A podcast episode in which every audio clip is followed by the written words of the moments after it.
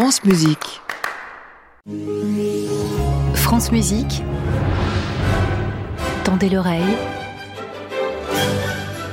Christophe Delis. Bonjour Christophe. Bonjour Gabriel, bonjour à toutes et à tous. Parmi votre emploi du temps incroyablement chargé, vous avez remplacé Denisa Kershova cette semaine pour Allegretto et vous vous êtes rendu compte d'une chose. Absolument. Jeudi matin, j'ai diffusé pour nos auditeurs un extrait du livre des chants sacrés de Carlo Gesualdo de 1603. Et l'histoire de cette pièce est intéressante parce qu'il y a tout un travail de détective qui est attaché à cette pièce. Et c'est là que je me suis rendu compte que le mystère de la polyphonie de la Renaissance a toujours intrigué les fins limiers.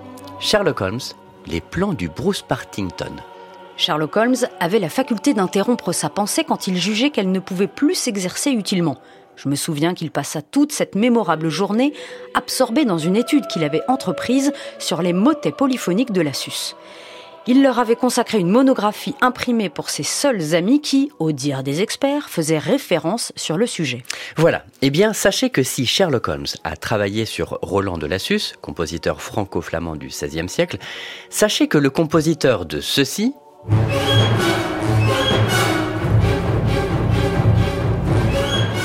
Igor Stravinsky, le compositeur du Sacre du Printemps, a joué au détective avec la musique de Carlo Gesualdo. Ce qui s'est passé avec ce livre de Carlo Gesualdo, c'est que deux voix ont été perdues à jamais. Les, les, parties de Bassus et de Sextus. Et Stravinsky, entre 1957 et 1959, a travaillé pour composer les parties manquantes d'après la musique qui restait, mais aussi d'après son style à lui. Il a fait à la fois un travail de reconstitution et de composition. Mais alors déjà, Christophe, sans le travail de reconstitution, ça donne quoi ce Dapachem dominé de Gesualdo? Eh bien, une musique étrange et lacunaire avec seulement l'altus et le cantus.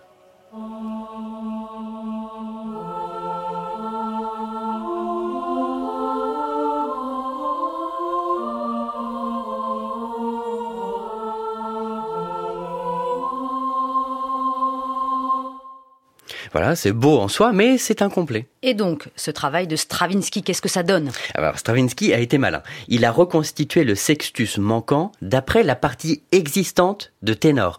Gesualdo avait précisé une mention de canon sur sa partition. La partie de ténor qui apparaît un peu plus loin dans la partition originale, vous pouvez la mettre au sextus. Et vous allez voir, ça marche. J'ai rajouté à notre enregistrement la partie de sextus.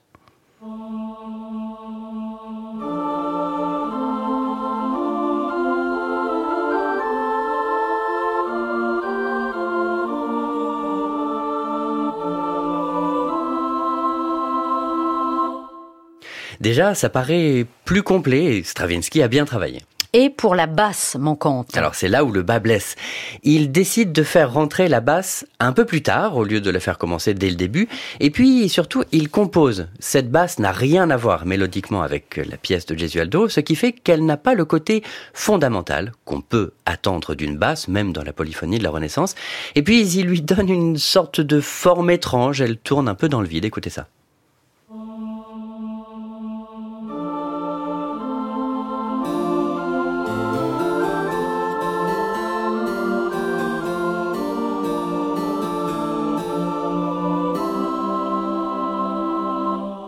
Voilà, il y a une sorte de dissonance pas très bien préparée, ça flotte, ce n'est pas installé, mais Stravinsky a le droit, hein, c'est une composition et, non pas une reconstitution.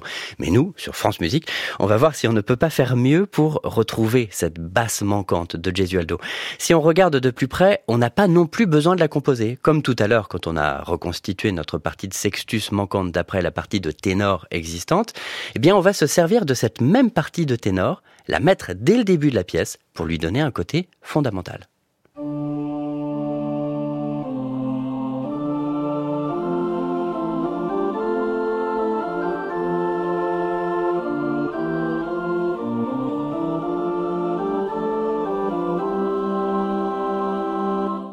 Voilà, ça fonctionne. Stravinsky avait fièrement dit euh, les musiciens peuvent encore sauver Gesualdo des musicologues, mais ces derniers ont eu l'avantage jusqu'ici. Eh ben, n'empêche que quand ce sont des musicologues qui reconstituent Gesualdo avec de la musicologie, ça a quand même une autre allure et c'est quand même plus beau. Bon, désolé. Voici le Stravinsky en version chantée par des vrais chanteurs, musique donc étrange et flottante.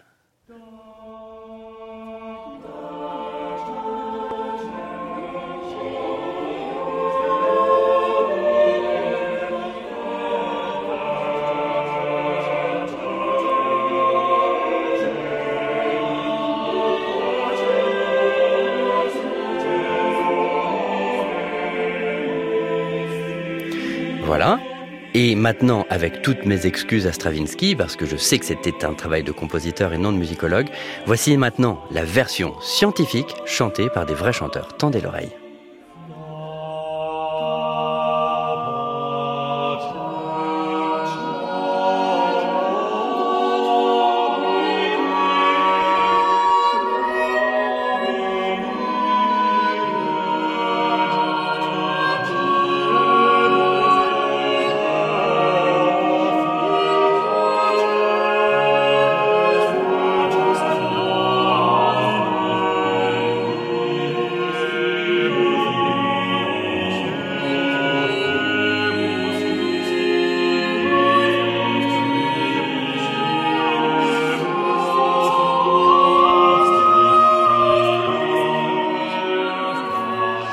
Vous avez donc l'air moins chafouin maintenant. maintenant que j'ai pu rétablir la, la, réputation des musicologues. En tout cas, c'était très beau. Merci beaucoup, Christophe Dillis. et merci à la main harmonique euh, qui chante euh, cette très très belle version.